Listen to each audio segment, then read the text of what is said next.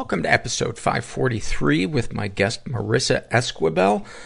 My name is Paul Gilmartin. This is the Mental Illness Happy Hour, a place for honesty about all the battles in your head. Not just your head, my head too. Uh, from medically diagnosed conditions, past traumas, and sexual dysfunction to everyday compulsive negative thinking. This show is not meant to be a substitute for professional mental counseling. I'm not a therapist. It's not a doctor's office. It's more like a carnival with. It's more like a carnival with sadness and trauma and hopefully some laughter. Uh, the website for this show is mentalpod.com. Go there, check it out. There's all kinds of ways you can support the show, uh, financially or non-financially. You can become a monthly donor through Patreon, which is super important for keeping the show going. You can do it for as little as a dollar a month. And, uh, we've recently added some, um, bonus content for, uh, certain levels of donation. Um, we posted, two videos of uh, interviews. The interviews have aired already, but these are videos of it. One of them is the interview with Duncan Trussell, which is uh, one of my favorites. So go check that out. Um, you can do one-time donations through PayPal. You can support the show non-financially by filling out surveys, spreading the word about the podcast through social media, subscribing to the podcast. Um, leaving a nice review on iTunes. All kinds. And if you want to sabotage the show, go leave a shitty review on iTunes. Unsubscribe. Try to delete your survey. Ask for your money back. This is from the Struggle in a Sentence survey filled out by Laura and uh, about her depression. She writes, It feels like I'm running away from my life, feeling deep shame and regret about it, but also conflicting comfort in hiding away from every type of responsibility. Holy shit, did you nail that feeling? Oh my God. I just love it when you guys find the words I can't find about her anorexia. Every time I manage to take a bite, it feels like I'm faking it. About dissociating. Whenever it comes, whenever it happens, it feels like I'm underwater, unable to come up, and everyone else is floating on the surface talking to me. I can hear their muffled voices and kind of understand them, but am utterly unavailable, unable to communicate anything back to them. That is, until I come up again. Wow.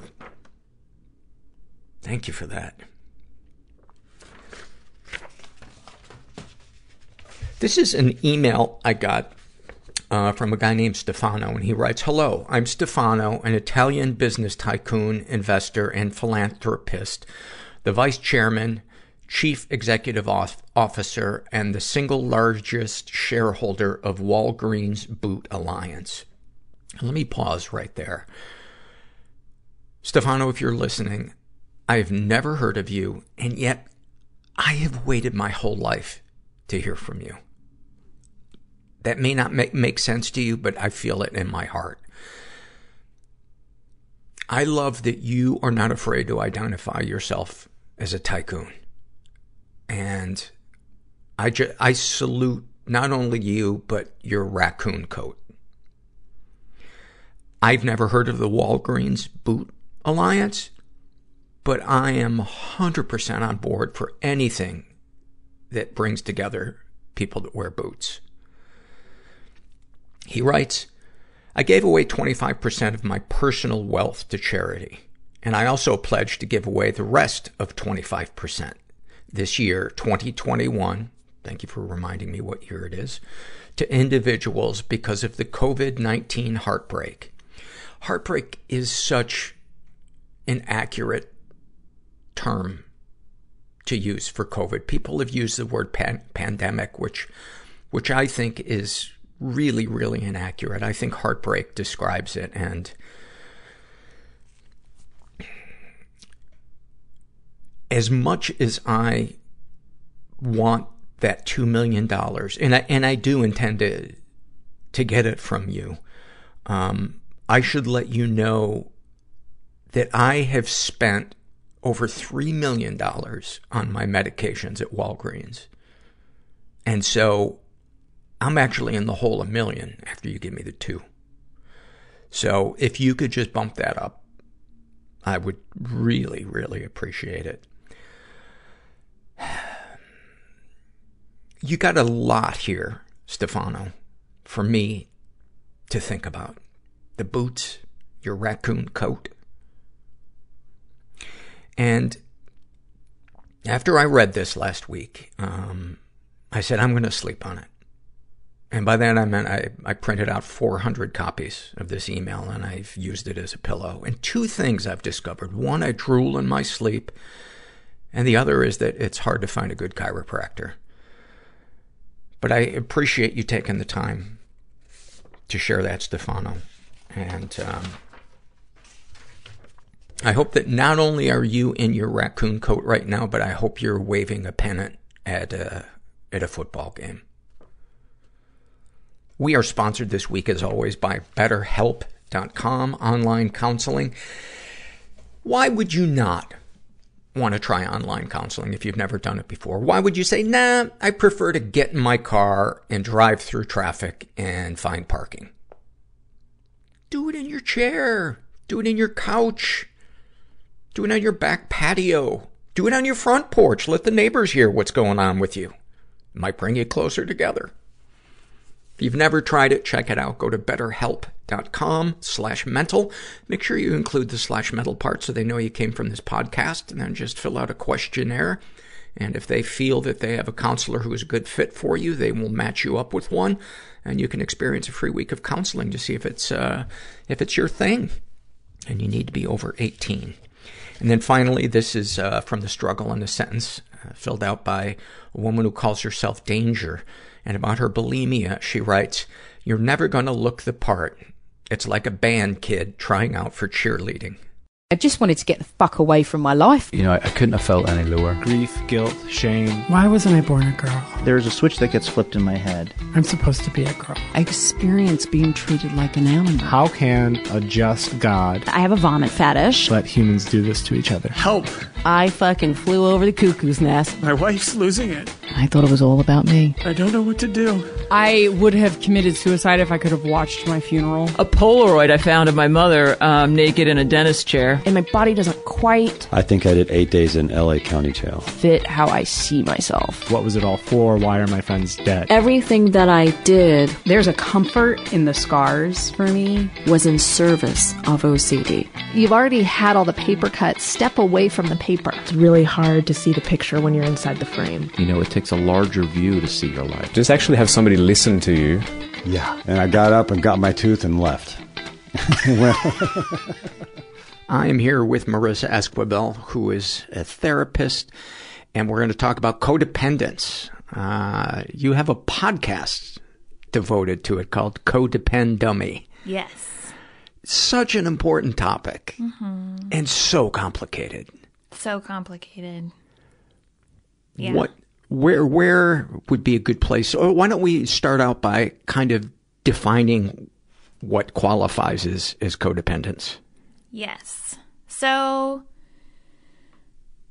there are so many terms and so many ways that it manifests and I really just want to this is my the definition that I have come to from my own experience. And if I'm stealing it from somebody somebody please reach out. But for me, Paul, my codependency, what it looked like was I put the feelings, thoughts, and needs of others above my own. And now reflecting back, I see how that was an unconscious, right? I didn't know it consciously, but that was an unconscious attempt to fulfill my own feelings, thoughts, and needs. I didn't know it. But I thought that if you're happy, then I will be happy. I can relax if the room is at peace. Right. My job is done. Right. And I had actually a unconscious oath throughout my 20s where especially with men I would, I, I had this pact with them and I would say, I will be uncomfortable, so you will be comfortable. In hopes, right, unconsciously, that I, I might be comfortable soon. What are the common sources of codependency? So, childhood trauma, which again, it's like, oh, being born. Like everyone, everyone then can can join the codependent club, but childhood trauma, and again for me, I grew up with a codependent relationship being modeled by my mom and dad. Was your dad an addict or alcoholic? He or is workaholic. He actually in this dynamic was the codependent, is the codependent, loving codependent. And my mom loves to gamble. And she is high functioning. She has done very well. Both my parents have done very well. But my paternal grandfather grew up in the Depression. He was very frugal. He didn't believe in the air conditioning. He did like it didn't exist as a utility.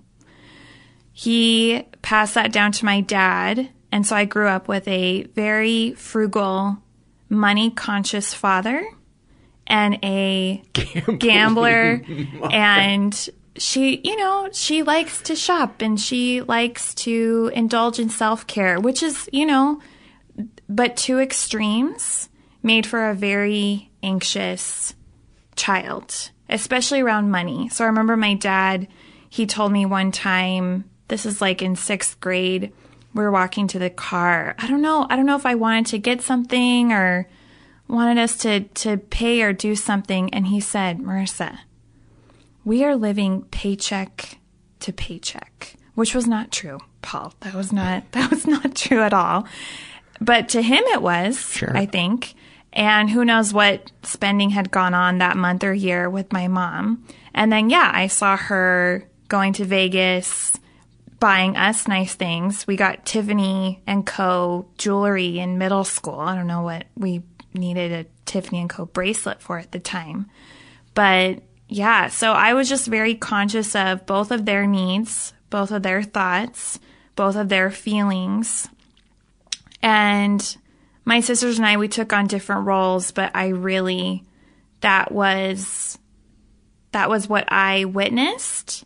And so I had experiences with them. I witnessed their relationship. I think being a young woman, I was taught to really be thoughtful and mindful of others. Bury your needs and smile. Yes. And so, yeah, going back to your original question sources, right? Experiences during childhood at home, in school. Do you feel like your uh, parents uh, parentified you, or did you kind of take it upon yourself because you sensed tension between them and you wanted that to be relaxed? Both and. So I think that I was given too much information at times for a, you know, 10, 12, 15 year old to know what or how to really navigate that information. And then also, right, sometimes, yeah, they would be arguing about something that was so illogical, so irrational. Any any examples? Any snapshots from childhood? I, I I'm a big fan of details. Yeah. I just I just remember like if we were driving somewhere and my mom would start to get upset. My dad was really big on being punctual. That too. And my mom, you know, there's, you know, 5 or 10 minutes late, no big deal. And again, you know, being the child in that environment, I think I tried to be punctual and then tried to hurry my mom along so there mm-hmm. was no fight. And I can't remember a specific time, but I just recall that they might be arguing about how long it took her to get in the car. And I'd be like, hey, hey, hey, mom, you know, you didn't really need to start doing a project five minutes before we left. and so next time, we'll just be more mindful. Okay, Dad? Okay? Okay. and then we'd get to our destination. You know, that's a very innocent example. And I think that it went from that to, you know, arguments around money or, yeah, my sisters, how they were parenting us, what, yeah, I think a lot about, about money, but I can't remember specifics. So it'd be fair to say that your dad was uh, structured almost to the point of rigid kind of in his approach to life, or is that not a fair assessment? He's a covert, rigid, structured person. He he gives the the appearance of uh, somebody who's kind of uh, relaxed Calm. and loose. Calm, easygoing, Yeah. and also anxious. And yeah, I think I, I picked up on a lot of those traits. And then again, to try and minimize or or like rebalance, just get some homeostasis, I would I remember, right, you know, my budding codependency, if and when we ate out, I was very mindful of what I was ordering. You know, I didn't want to waste food, I didn't want to waste money. And if we went shopping, right, I had in the back of my head like paycheck to paycheck. so I would hesitate to make big purchases. Yeah, just really trying to to balance uh, these two needs. And that also, you know, I, I talk about childhood experiences, but that also came up with teachers at school, coaches, parents of other children, my friends. I'm also a twin. So she and I are very close. So I think we were really codependent to a healthy extent, to an unhealthy extent. Talk about where the difference between healthy and unhealthy connection, especially to a, a twin. I've I've had people who listen to the show before ask uh, if if I could cover that topic. Oh wow. Yeah. No, I'm definitely going to have an episode. I think I'm going to have my twin on so we can really just try and recall different experiences, but it's it's so nice. It's such a unique experience, but it's so nice to right the first day of school, every new sport that your parents sign you up for, every party, you have a sidekick. You are not having to walk up to that door and knock. You're not having to meet new teammates, all of them being new. There's just no solo experience, which is really nice. You just have to deal with them calling you the wrong name. Yeah. And well, you know, we're fraternal, so. Um, Oh, okay. You're not identical. no, thank God. I mean, not thank God, but yeah, I think that would, that might have added more codependence. But Do you sometimes wish that you had been identical so you could have seen a kind of an, an image of yourself?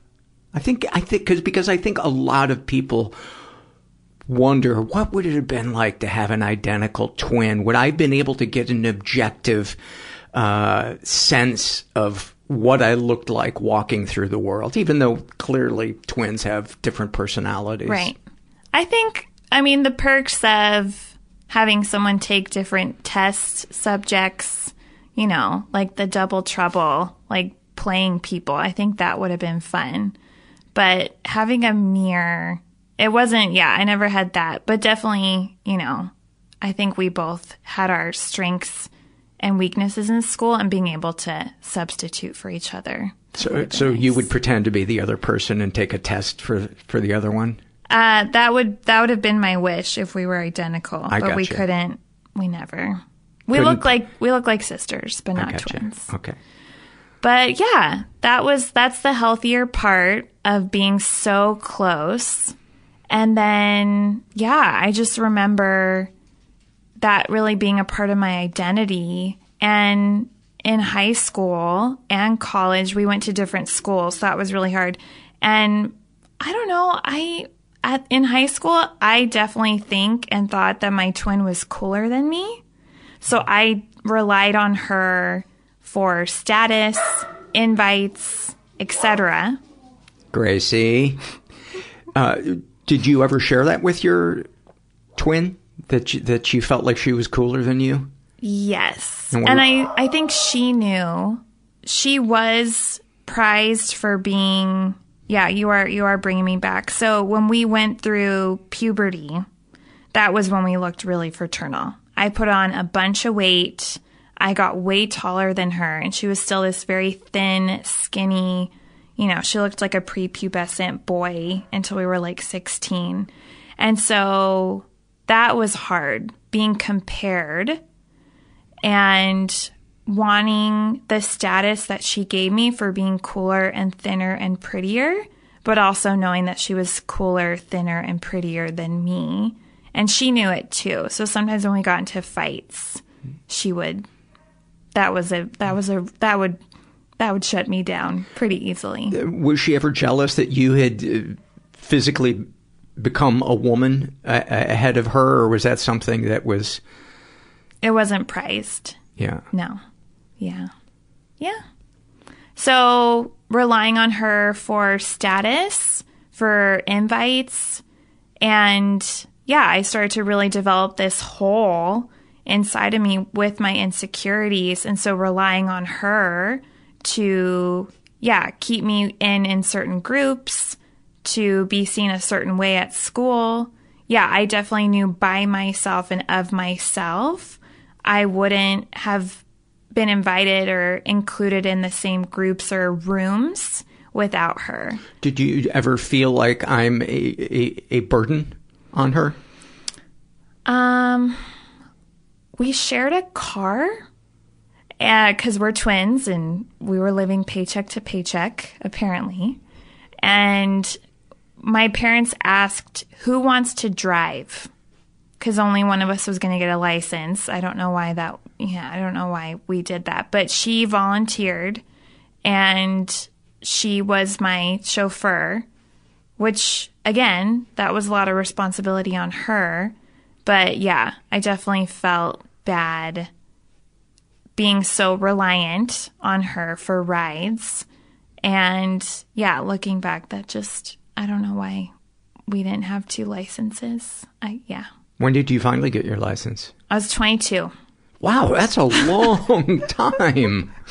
Yeah. Yeah. I went to UC Santa Barbara. So I rode my bike, I rode the bus, I walked. There just wasn't, there wasn't a need.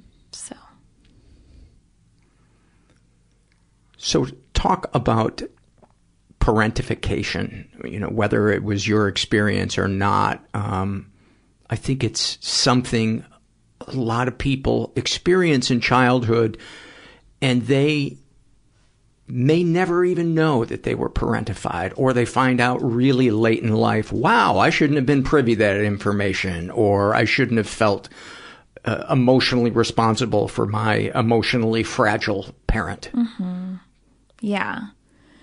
So parentification for me is it's typically unconscious, right? No two parents, no child, there's no team huddle, there's no family meeting where we all decide, Marissa, you are going to referee when we argue, right? There's no, it's never said.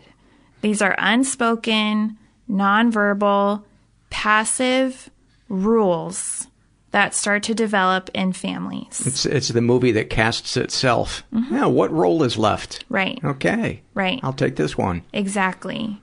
And so parentification, yeah, it's this unconscious agreement that starts to develop in families where a child slowly, right, if we're looking at a hierarchy, like a family tree, so we have mom and dad on top, mom and mom, dad and dad, non binary, non binary parents to be all inclusive.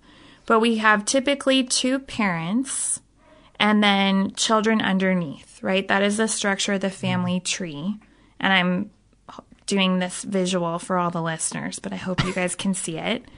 I'm doing a visual for Paul. And then slowly, what happens is a child will be put on a pedestal and, like, slowly, somehow, right, they just start to rise up and they are equal to or potentially could have more power in a family than a parent. And sometimes, right, a parent will actually stoop to a child's level. Mm-hmm. And then the dynamics and the hierarchy is all distorted, so confusing. But once we kind of start to move around, it's really hard to go back to any semblance of a typical family hierarchy. One of the things that I see a lot is the parent, and it, it seems to be uh, typically the mother, seeks affection and comfort from her child. Mm-hmm. You know, maybe the father is an alcoholic or a workaholic, but he's just not there. And the mother will say, you know, can you come sleep in bed with me tonight? Mm-hmm. And, uh, you know, the child feels a little bit uncomfortable, but they're also glad that they can be there for their mom. But it really fucks them up in terms of intimacy uh, right. uh, later in their life, mm-hmm. letting people get close, the fear of being suffocated by by somebody's needs. Right. Um, talk about healthy versus unhealthy affection from a parent to a child. Mm-hmm. Right. So, you know, parentification. I think that it can be right what you're starting to shed light on. It can be physical parentification, emotional parentification, even spiritual, right? Like I know some clients, some listeners, even I, right? In high school, my mom really tried to keep us continuing to attend church. My dad wasn't that enthusiastic about it. So 5:30 on Sunday evening, does anybody want to go? We're like, "Oh, let me let me fill that hole. Let me fill that void where right typically parentification happens where a parental role is right there's a void. And so healthy intimacy right with a child is intimacy, affection with no parentification involved, right? Which really means that the parents' feelings, wants, and needs are being fulfilled, hopefully, by a partner. And if they're in an open relationship, other partners. But it's just that if I'm inviting my child to sleep with me at night, it's for any other reason besides loneliness because my partner isn't there. I don't know, you know, maybe if the child's sick. If a kid's sick, yes. Yes, if, if, if it's mom. for the child, the child's having a bad nightmare, they're afraid, whatever, totally different situation than mommy's sad. Yes. Come sleep with mommy. Right. That to me will do a number right. on a on a kid.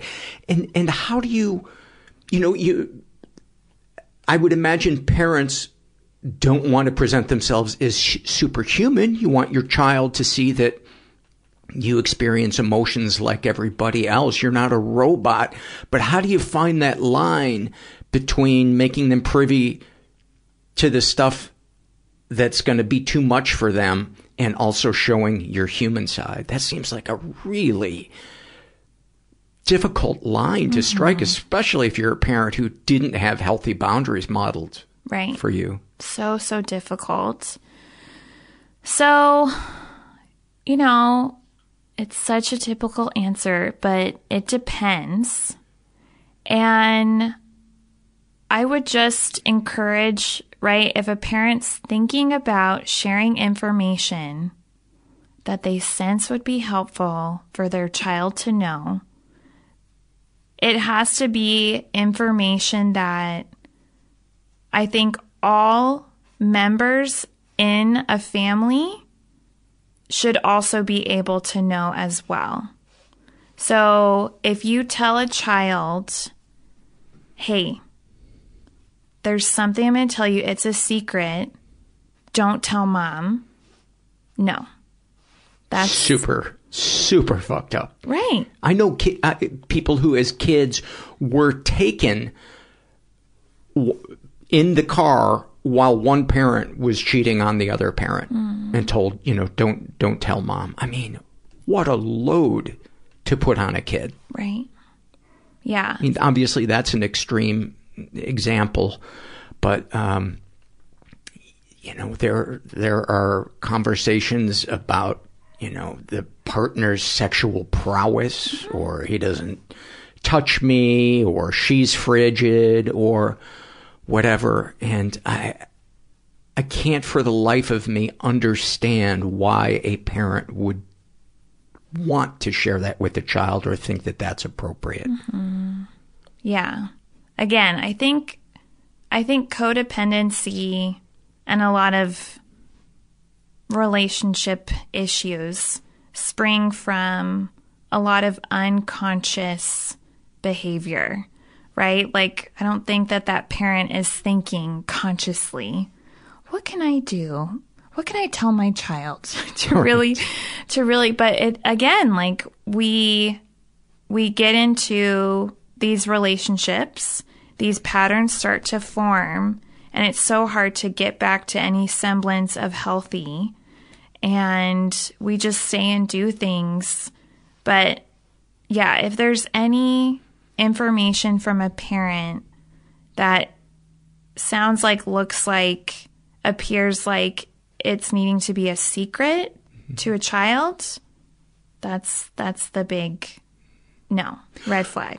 One of the, the things that I sometimes use to gauge whether something is appropriate or not is is I ask myself, you know, would that person do it uh, with uh, another couple present, or would that person do something with their partner present? Would they do that or say that? And that's usually a pretty good guide as to uh, is this a good idea Right. or not.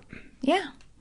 Would another functioning adult stamp approval on this? Right. Yeah. We don't judge that with a kid who seems mature, eager to help, right? Who's who's been supportive. We don't base what we tell that child off that child's behavior, which I think a lot of parents again unconsciously think, "Oh, well they're mature. Mm-hmm. They've been supportive. They get it." It's like, "No, they don't. They don't get it. They're a child." I was, I don't know, maybe seven or eight when my mom started confiding in me about how unhappy she was in her marriage and how she wanted to, mm-hmm. to leave. And I just remember feeling such a burden that it was up to me. I was the last uh, chance to, to keep the family Right. uh, together, which uh, that's a that's a lot to to put on a kid, and I'm I'm sure the intimacy issues that I will probably work through for the rest of, of my life, um, in, in part were affected by that. And, but I also remember there was a part of me that felt like a grown up and, and that I liked that part of it. Um, cause I think kids are looking for anything that makes them feel older. Right. And I also, right, she didn't say it, but in that conversation, right, there is this unspoken, my thoughts, feelings, and needs, especially my needs, are not being fulfilled right now. Little Paul. And being a child, you have no idea how to tell her, well, go talk to dad about it, Right. right? You have no, you just, you're just a sponge and you soak that up. And so then, right, it's not said, but the rest of that day, you know, the next day, you start to slowly make these observations and you look at different holes to fill, different voids that are not being addressed. And, and you, again, like unconsciously, everybody just starts to take that on. And then, yeah, it just leads to a lot of issues with intimacy. Mm-hmm. Let's talk about codependence in in friendships. Uh, I put a question out on on Twitter. Uh, anybody have any questions about codependence? And this person asked a really great question. They said, um, how about people who are in recovery? You know, maybe a 12 step support group where service is an important part of the recovery. Mm-hmm. How do you differentiate service from it crossing over into codependence? I was like, wow, that, that is another area where Right. there's a fine line Right. between.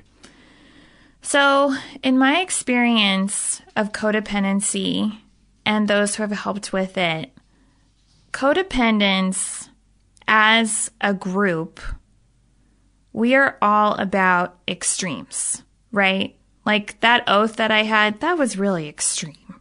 Like, I will be uncomfortable so you will be comfortable. Like, where's that? Like, calm down. Like, like that, you don't have to, you don't have to be this uncomfortable so someone's comfortable. And so, what, for codependence, someone tells us to do something and we take that to an extreme, right? So in 12 step groups, they're all about service, sponsorship, you know, answering calls at midnight, I think is like the stereotypical, mm-hmm. you, you know, vision that we have in movies. taking any commitment that's available. Oh, right. Oh, well, I'll be the person that brings snacks and I'll set the chairs up and I'll take the chairs down and I'm going to resent everybody. Yes. And so I sense that the difference between being of service and codependency is right. I think we have to get it's okay. It's not an easy answer, but I think we have to ask like what are my motives? And I, I love that. That's such a great thing to ask yourself. What's my intent? right? What am I looking to get out of this? like way down underneath all these layers. And so, if I'm saying yes to setting up the chairs, bringing the food, and oh gosh, what was the other? Taking the, the chairs down. Taking the chairs down. If I'm doing all of this, right? My first like well, why like what is my motive i'll be like well they asked and i want to be i want to be a good 12 step person and it's like okay well why did they ask and why do you want to be a good 12 step person it's like well they asked because nobody else is doing all these roles it's like okay well i mean there's your answer like can you delegate two of these like will this meeting survive if you are the only one setting this all up. Right. But I think codependence, like we don't think critically, we don't assess, we just say yes, we build that resentment, and then, you know, sometimes that leads to burning out or completely going AWOL, which isn't of service to anybody. It seems like catastrophization is that a, is that a word is is also uh, at play there because I think in the codependent's mind they're like, well, if nobody brings snacks and the chairs aren't taken down, this meeting will evaporate. Right. It can't continue. It never occurs to them, you know, adults can go hungry for an hour. Uh, we can just uh, kind of play it by ear. Maybe everybody puts their chairs away instead of one person doing it. Right. Uh, maybe there's somebody out there that really wants to take a commitment but is afraid to raise their hand and maybe they need that 15 second silence where I'm not raising my hand to take the commitment and they begin to feel like well maybe I should be more a part of this group Yeah. But looking at like what is my motive? And see now that you're talking, I know I volunteered for a lot of things because yeah, in my codependency, if people didn't have snacks for an hour, right? Like what happened in your family when people got hangry? I don't know, but maybe unconsciously I'm trying to avoid that. Or or I'm a bad person if I don't take this Right. because I physically and logistically can do it. So Right. I should do it because somebody needs it. Right. It's like, well, how come you think you're a bad person? Let's look at that. Or, yeah, I'm a bad 12 stepper. It's like, really? Because you're not volunteering for everything? If you're not volunteering for everything means you're a bad 12 stepper, we need to look at what the definition of a good and bad 12 stepper is for you. because you're, it just, again, like these extremes and these definitions start to come up. So, yeah, just really reflecting on motives. And it's such a revelation, I think, when the, the codependent begins to realize that their motives in many ways were um, more selfish than they imagined. Not healthy selfish, but unhealthy selfish. That Right. I want to feel uh, morally superior by being the person who does the most. Then I can play the role of the martyr, which I'm very used to playing. Right. And then I don't have to look at my part in things. Right. Um, I, I get a sense of control from being the person who's in charge, and then I, I get to resent everybody. Um, there, there are, are so many things that are difficult to delve down into that take months, if not years, to reveal themselves by peeling away that, that layer of the onion of saying, what was I really looking to get out of it? And one of the reasons why I'm such a big fan of support groups is you get that feedback Right. from somebody, whether it's somebody who's mentoring you or you just hear somebody else share a version of your story that you relate to and they say, you know, and then suddenly I realized that I was, uh, you know, doing this for a different reason Right. than, than the one that I had thought Right. I was doing. Yeah. And you're like, oh my God. I know that I didn't think I was selfish. I thought I was the most selfless person on the planet at times and just such a loyal girlfriend, such a good employee, such an amazing daughter and sister. You know, I was a great driver to fellow drivers, uh, amazing Starbucks customer to the baristas because I my codependency just ran rampant. But Yeah, if you've ever said, thank you so much, get to a CODA meeting right now. If that's the tone that you say it, as if this person just pulled you out of a burning building. Yeah. No, I mean, I just, it was, yeah, it, it ran deep. But looking at, right, this rule that I had, I will be uncomfortable, so you will be comfortable, right? Dot, dot, dot. And hopefully soon I will feel comfortable, right? That really was my motive at the end of all of it. I was sacrificing and people pleasing and putting the needs of others above my own. But like at the very end of it, I was just hoping, hoping, hoping that I would be fulfilled too. And so it is. It's like this mm-hmm. roundabout, very selfish and self centered. But that's, you know, I talk about on my podcast, Codependent Dummies, we're raised, reinforced, and rewarded to put the needs of others above our own. And it's so hard to see that ego, selfish motive because you've just mm-hmm. been doing it for decades. And it's so hard to step out of that role, you know, when the fa- family has achieved this uh, performance of the play with the unwritten rules and roles that everybody is used to. And, you know, there's that saying in recovery, uh, when people pleasers stop pleasing people, people aren't pleased. and so there's gonna be that time where you're like, no, I can't take you to the airport. And they're like, what? Right.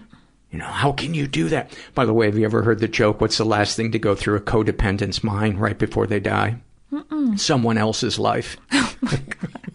It's true. We're like, but all the others. like, yeah. And, and the other thing that that uh, I think can be a revelation to people working through their codependence is that focusing on other people, not in a service way, but in a I, I want them to not uh, experience pain or I want them to achieve something or whatever, is that it's a way of distracting them from processing their own childhood pain, their own feelings of inadequacy or sadness or grief or rage. Uh, sometimes I think there is nothing scarier than the freshly tapped rage of a recovering codependent. Right.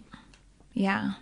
Yeah. No, like I know when I really first started to see it in therapy, I was pissed the F off. Thank you for not saying fuck, Marissa. I would have shut this podcast down and had you into the driveway before you knew what was happening. Well, my codependent heart is so comforted. yeah, no, I mean, just so much anger for, you know, really being set up. I think a lot of what I'm trying to help my listeners with is just like we really have been set up to engage in the world in a certain way that is optional. And once we discover that, we feel like dummies, mm-hmm. right? We've been played. And also just being so angry at the messages we got, the training we received, all that reinforcement. Yeah. It's just like, I just wanted to say no to everybody. Yeah. And no, and fuck you very much. Like, yes. Yeah. Uh, uh, two things that I would chime in with is once you realize the world isn't your responsibility, it feels a lot lighter and a lot freer. Mm-hmm. Yeah, there's still that guilt that, oh, I'm a bad person if I'm not doing this or that. And the other thing would be when you discover that your motives were more selfish than you thought they were. Again, that doesn't mean you're a bad person. Mm-hmm. You're well intentioned. You're still a, you have a great human being inside you. It's just that energy needs a slight redirection. You right. know, you need to pay attention to your battery. Right. You know, start listening to your body.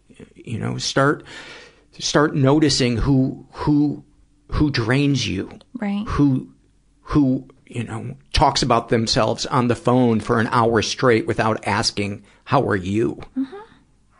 And that anger, that teeny tiny whispering anger that starts to think, well, they didn't ask me one question. Mm-hmm. Right? I think you you start to get in touch with that when before you just thought you were this amazing listener.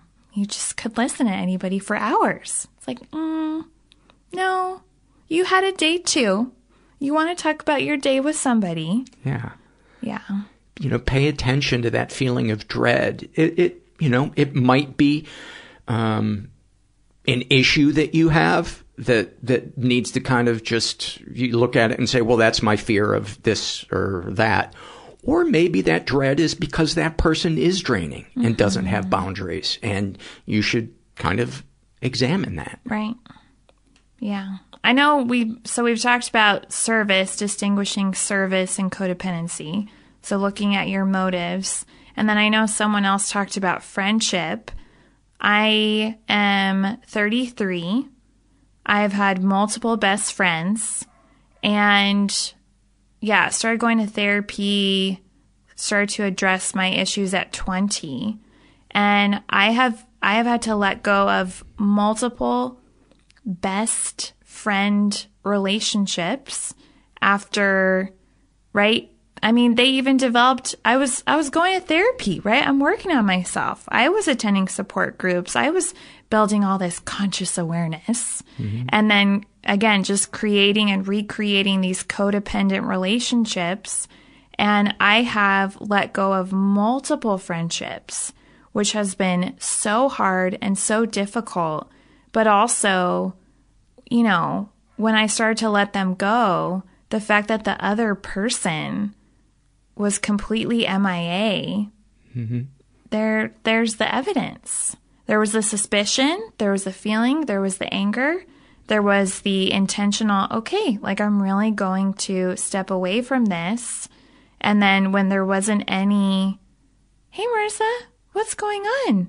Like why?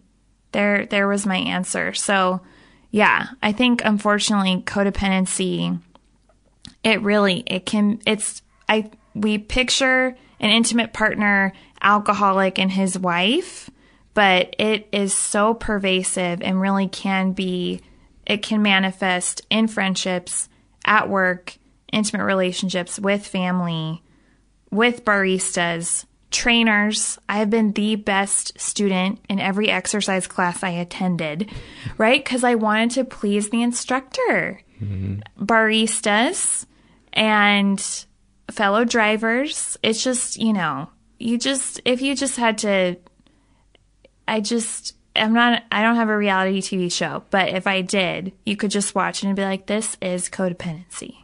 Cause just, even even coming here, Paul, I was like, okay, I need to I need to be there on time. I still have that time thing, being punctual, right? That fear, like, how will I be perceived if I am late? So I'm not punctual because I want to be. I'm punctual because I'm fearful of what others will think of me if I'm not. And that's such a great distinction. I mean, certainly being uh, punctual is uh, conscientious. Mm-hmm. It's kind. It's it's it's considerate. But like you said, what what is the intention behind it? Right. Um, when I was in a support group, uh, one of the resentments I shared with somebody who was mentoring me was that I had lent this person money and they had taken longer in paying me back than I thought. And this person um, that that was helping me uh, said, you know, let's be honest, you lent that money because you wanted to look good. Mm. And I was like, what? And when I really looked at it, it's like, yeah, my identity since I was a little kid is to be the good boy. Mm-hmm. And there's a price to pay for doing that. Uh, literally. literally. And you wind up finding areas uh, of your life to, to let your anger out. Um, because you're tired of being the good boy. Mm-hmm. So it could be that, you know, you're isolating or, you know, you're playing video games, you're acting out, you know, you're being cold to the, to the people you love. Uh, it's going to leak out right. one way or another. I ate a lot to keep that anger in, which again, that was not sustainable or healthy. And yeah, it's still, you know, it's like a dam. You can put as much concrete and construction to keep water back, but if it's just if that water is just filling up this mm-hmm. reservoir, it's eventually going to break. So, what would you, if you could get in a time machine and go back and talk to yourself when when you were, you know, at any age, and you were starting to take those roles on, and you were coping with food? What what would you give to your younger you or say to your younger you? Yeah, I in one of my recent episodes, I got emotional. I didn't know I was going to be, but in middle school, I right, I think in my family, I had gotten hints and messages about being quiet, being agreeable, just really like swallowing if and when I was upset or discontent about something. And then that was reinforced at school. I actually got in trouble and started to create a reputation with teachers for having a bad attitude. And I, different things were threats were made about my, you know, I might have lost my, my position on the cheer squad. And I took that feedback and just like completely changed how I interacted, especially with authority. And I got emotional on the podcast because I thought about, yeah, what would I say to that girl who was getting reprimanded in the vice principal's office? And I wish I had been able to sit her down and said, Marissa, fuck the cheer squad. Like, and your reputation. Keep speaking up, keep speaking out. If you're uncomfortable with something, say it. But yeah, at that time they really started to reinforce this this belief and this rule that I had, right? Where I keep saying I will be uncomfortable, but it's just like I will go along so you don't have any interruption, right? I will be agreeable to your disagreeable behavior. Like it was just so opposite to what I really wanted. And yeah, I got pushed into corners and put in situations where, like, to an extreme, I just was so silenced. And then I finally had to, like, yell, right? But, um, I wish I, I could have avoided all that by keep speaking up because yeah, I think I ate a lot and just kept all of it down with just delicious cookies and ice cream and pizza. and, but yeah, then that really weighed me down physically. I've actually, I'm about 40 pounds lighter than my top weight. So it, yeah, it just takes a toll keeping all of that in you have to do so much to yourself and your body in order to maintain that, which, yeah, it's just not sustainable. Well, thank you for, for sharing that. Is there anything else that you'd uh, like to share about codependency or anything you want to say to the listeners? Anything else about codependency? Uh, what are some good resources, uh, support groups or literature? Yes. So CODA, Codependence Anonymous, is great. I know this past year they've had virtual meetings, which they had before. So yeah, you can really attend any CODA meeting anywhere. You can go to their website. I think it's like coda.org. Don't quote me on that.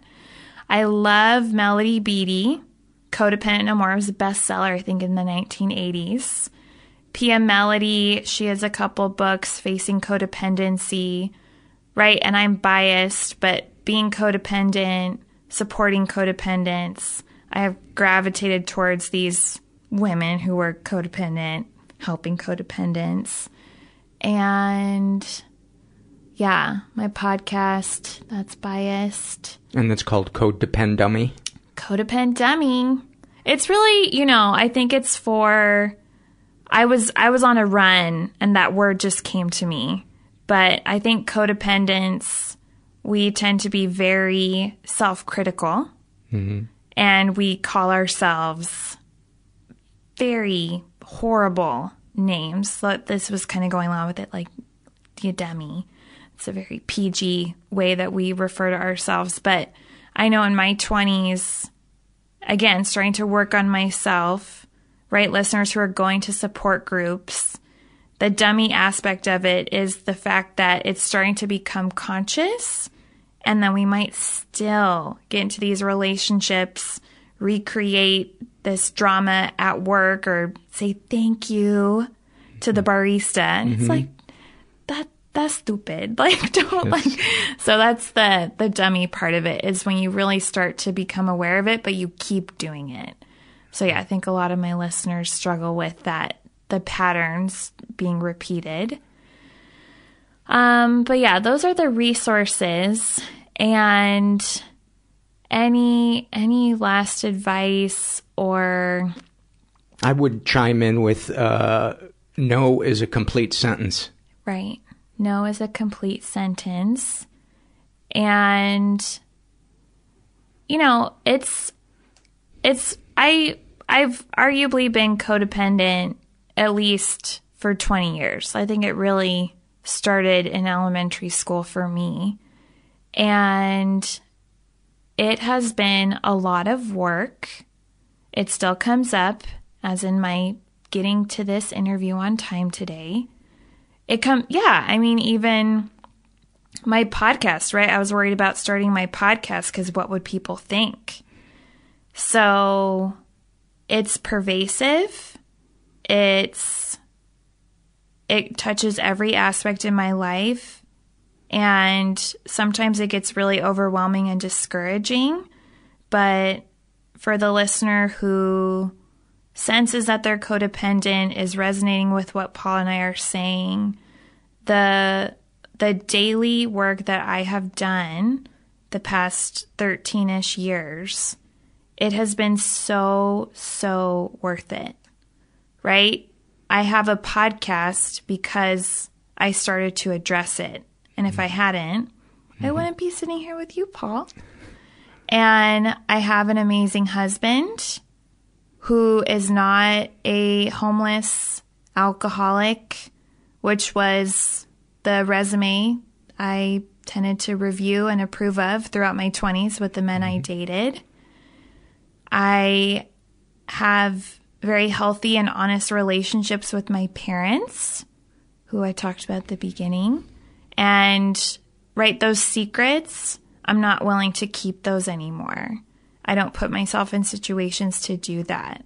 And so it's a lot of work, right? You said you'll be dealing with your intimacy issues probably for your life, but it is so, so worth it. And there's no better time to start than now. Like right, right now. Marissa, thanks thanks so much for coming by and sharing your story. Yeah, thank you so much for having me. This was great. Thank you.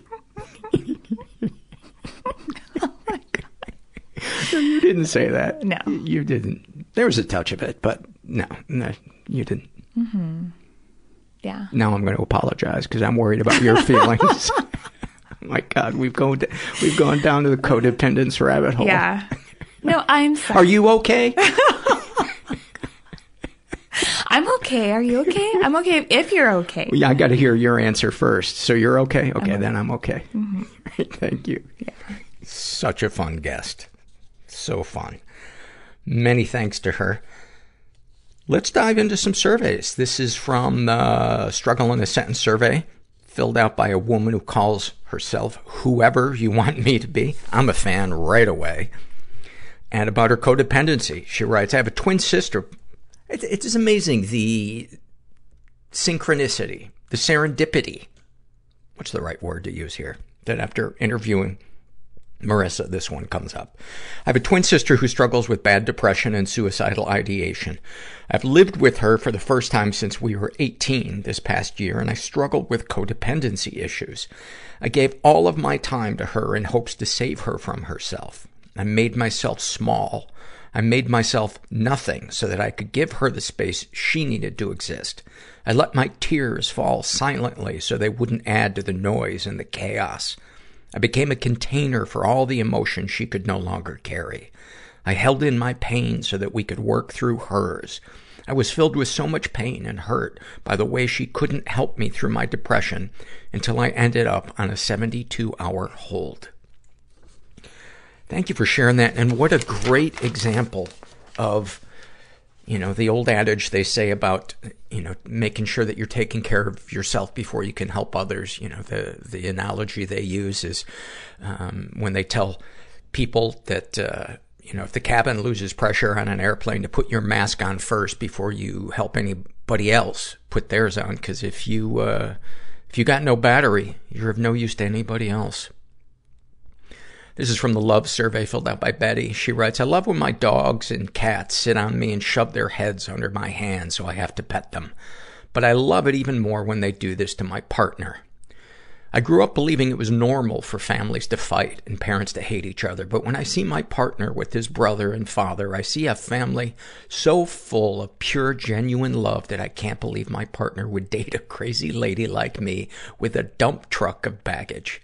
I love that I have a partner that makes me feel held and seen. I love cookies with a glass of local whole milk. I love collecting agates on the beach. When I get home, I pour them onto the table like a pirate admiring their booty. And yes, I'm going to let that potential joke just sit there on the table with her agates. Agates?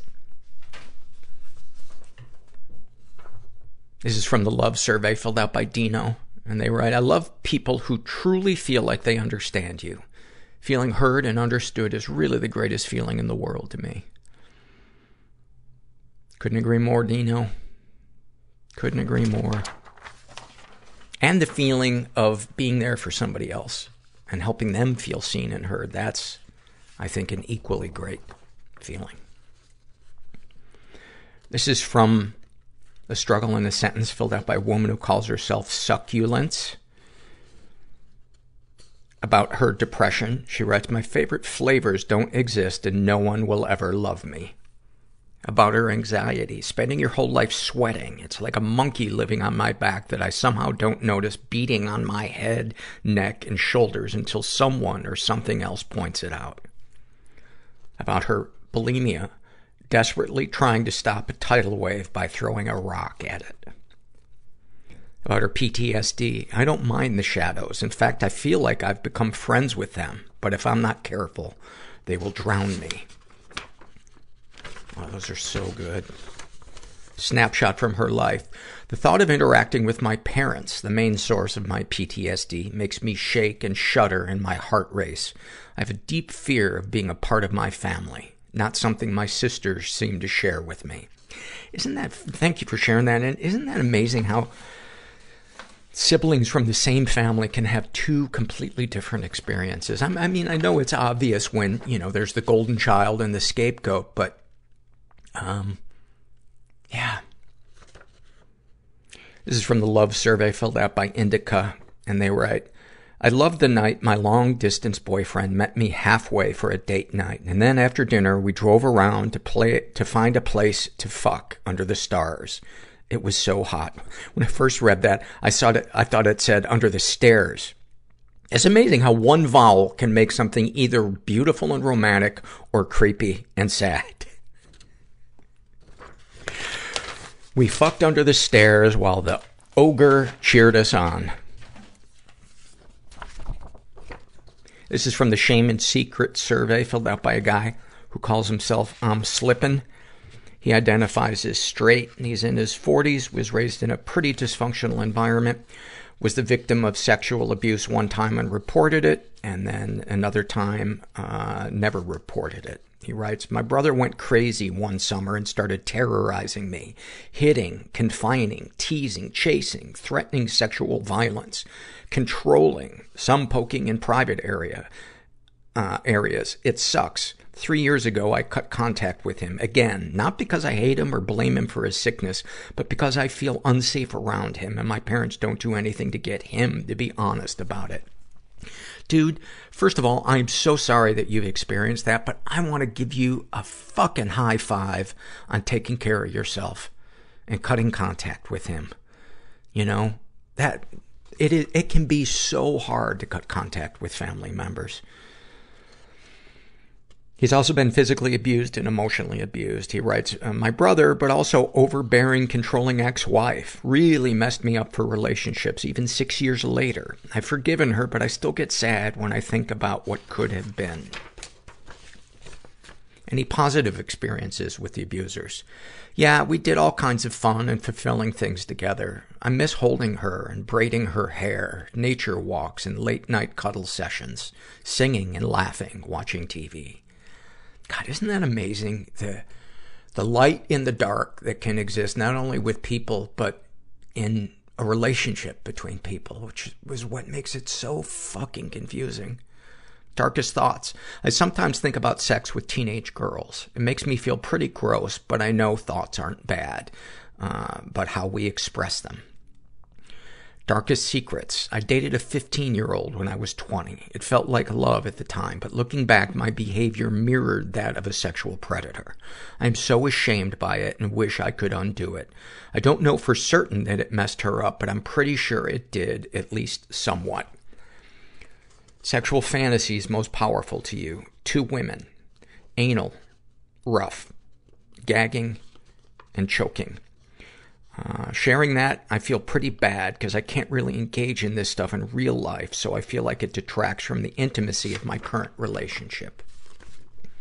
Well, you know, one of the things uh, some people will do if they feel safe enough to share it with their partner is they will share what's going on in their head. Uh, you know, because a lot of people need to engage in some type of, of fantasy scenario to, to reach orgasm. And sometimes, you know, if that's the case, sharing what you're thinking with your partner is a way of, of building intimacy. But, uh, you know, obviously there, there are some partners who might be judgmental or wouldn't understand.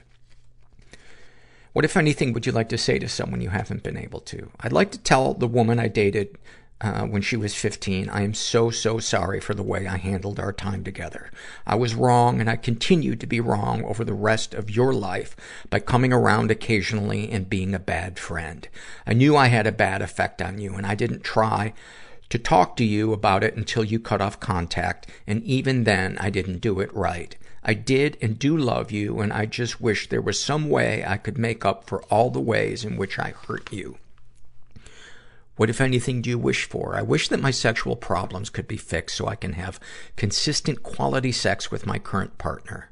I wish that my mom and brother could accept their wrongs and come clean and work to cure, heal our family.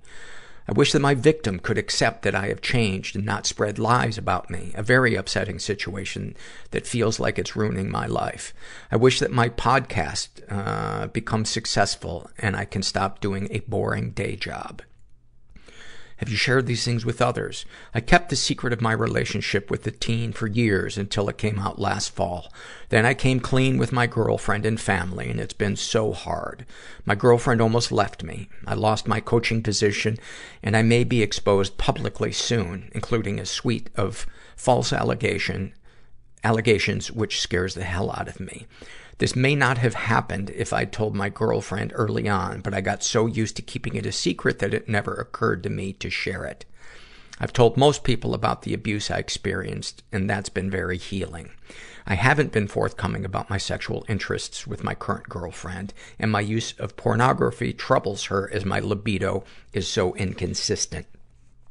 How do you feel after writing these things down? I'm scared. I feel like I've grown so much, become such a good and honest person, but this exposure, especially the false allegations, have me utterly terrified. In many ways, it feels as if I've wasted my life trying to be a good person, but I know the truth. I may not ever have the security of being well thought of in the public eye, but I'm still alive, and I have people who love me, and I know I'm a good person, so that's good. Ugh. Is there anything you'd like to share with someone who shares your thoughts or experiences? If you've done something bad and it comes out, you aren't alone. You might lose almost everything, and that sucks. But you did the thing. But you did the thing, and accepting that is the best thing for you. You have to find moments every day to love yourself and get out of your own head. Do good things for other people. Share your gifts with the world and accept that sometimes you can't run from your past. The fear of being found out is terrible, but life goes on. If you have to come clean publicly and take the consequences, that's your journey. This is what it is, and you can't run from it. Any comments to make the podcast better? I guess go fuck yourself, question mark. Well, as it happens, I am in my go fuck yourself slippers. So, uh, as soon as we wrap this up, um, I'm off to go fuck myself. Uh, thank you for sharing all of that stuff. And I, uh, I want to commend you on taking responsibility and seeing with clarity, as painful as it is, to uh, own, own your past and own your behavior and to, uh, to try to be a better person. So thank you for sharing that. This is from the Love Survey, filled out by a guy who calls himself Con Man is just short for Condiment Man. Uh, I assume it's a man. Maybe it's not. Uh, they write, that moment when you're standing outside and you can hear the wind coming closer and closer, but can't feel it yet. And when the wind does hit you, you let it embrace all of you as it's messing up your hair and the leaves are flying all around. That is such a great one. That is such a great one. I never thought about that. That, that moment between hearing it and, and feeling it. Thank you for that. This is uh, from the Shame and Secret survey filled out by a woman who calls herself getting better, but slower than I want to. Boy, do the rest of us relate to that. Uh, she identifies as bisexual and then uh, writes, but I've experienced so much sexual violence with men, I choose to identify as a lesbian. I don't think I'll ever hit a point in recovery where I can have sex with a man again. Uh, she's in her 20s, was raised in a totally chaotic environment, was the victim of sexual abuse and reported it. She writes, regarding the childhood sexual abuse, my mom knew and didn't care, and I told my father as an adult. Just hoping that the perpetrator dies soon and feel, feeling zero guilt about that thought. Regarding all the sexual violence with my ex-husband, I acknowledge that the marriage was abusive to some people, but I'm afraid that if I get into the crazy details, the knives and scarring, crazy shit, that no one will believe me. I didn't go to the authorities. I know how the system works and knew it would get so ugly it would hurt the career I had worked so hard for. Instead, I slipped away cleanly while he was focused on another woman. She's been physically abused and emotionally abused. My mother has Munchausen's. When I was a child, she engaged in Munchausen's by proxy, making me ill. Random pills, sleep deprivation, etc., in order to gain attention from doctors through me. She would make me ill and then use my physical vulnerability as a means to control my life until I left as a teenager. We have minimal contact now. She is clearly a very ill woman and in the grips of other addictions, uh, addiction issues as well. My father was a rageaholic, but he got better after a lengthy estrangement. My brother was very violent. People don't talk about sibling abuse enough. I'm okay now, just living with moderate PTSD, but it took me three plus years of intense therapy to be able to say that. Wow. You have been through so, so much. Fuck. Any positive experiences with the abusers? Thankfully, no. Uh, question mark. What I used to think was kindness, I now know was grooming, but I do find it really hard to not take care of my mom. Darkest thoughts. I have a wonderful therapist. She's been kinder to me than anyone in my life ever has, and sometimes she's very maternal. She gives me a taste of what having a real mom would have been like, and sometimes I wish she was my mother. I realize that's totally normal, but I feel so much shame around it. I keep reminding myself that's not the kind of life I get to have. Darkest secrets. I have or had question mark DID, which stands for dissociative identity disorder. I'm an attorney and I was practicing before I was integrated. Somehow I handled sensitive cases well, well, while outside of work, I couldn't remember where I lived. Wow. I was so very functional while extremely sick. Or rather, the only place I functioned was work. I worried that I was constantly on the verge of committing malpractice, but I never came close. Somehow I was still good at my job. Thankfully, I shifted fields a little. Now, nothing I handle is so sensitive. Sometimes I wonder what would have happened to me if I hadn't been wired to do well in school. I probably would have wound up trafficked or dead by now. Sometimes I think God looked at my life and said, well, some really fucked up shit's gonna happen to you and you're gonna want to die for a long time and I can't prevent that, but hey, I can make sure you do okay on the LSAT.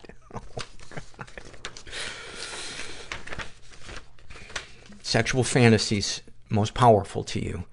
Ugh. So much BDSM. I know that's normal for sexual violence survivors, but I still hate it. What, if anything, would you like to say to someone you haven't been able to? I'd like to be able or willing to totally cut my mom out of my life, but I'm not there yet. I'm still too worried about hurting her. What, if anything, do you wish for?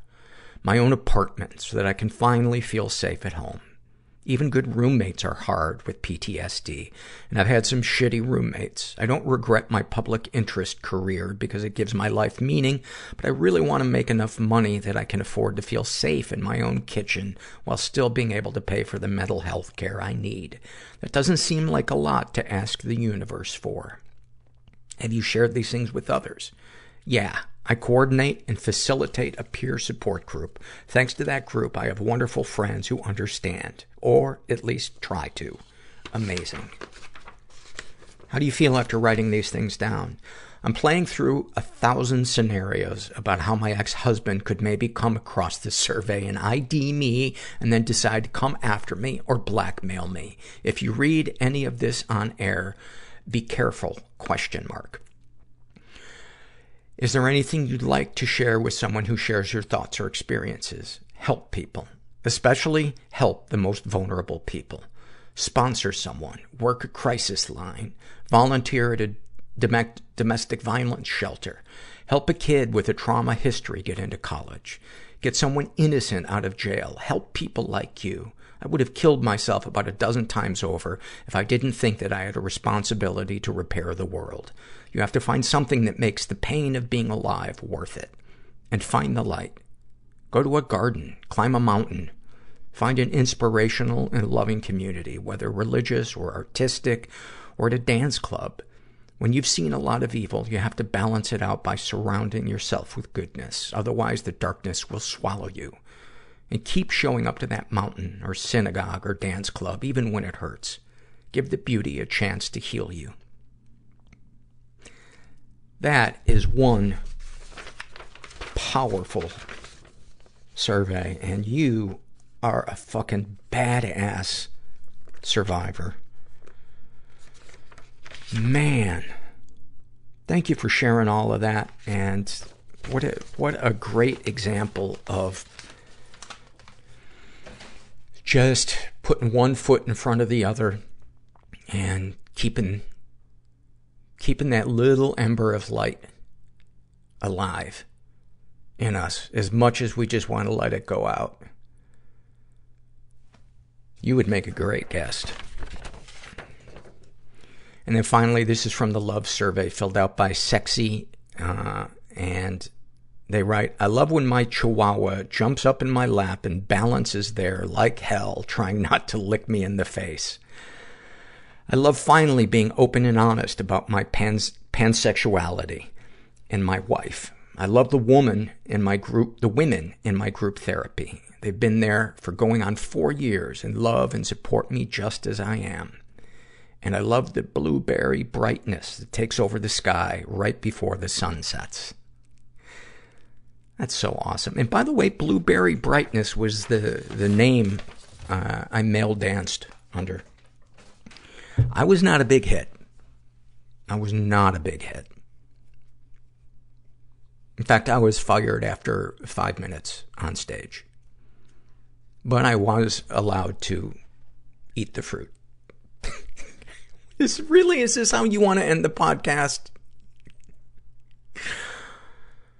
Oh, how else can I wrap this fucking thing up? Salute the troops. Uh, sing the national anthem. How about I just tell you you're not alone? And, uh, and I thank you for listening. Yeah, let's do that. You're not alone. And thanks for listening. Everybody I know is bizarrely beautifully Everybody fucked up I know in some weird is way. bizarrely beautifully Everybody fucked up in some weird is way. Bizarrely beautifully fucked up in some weird way.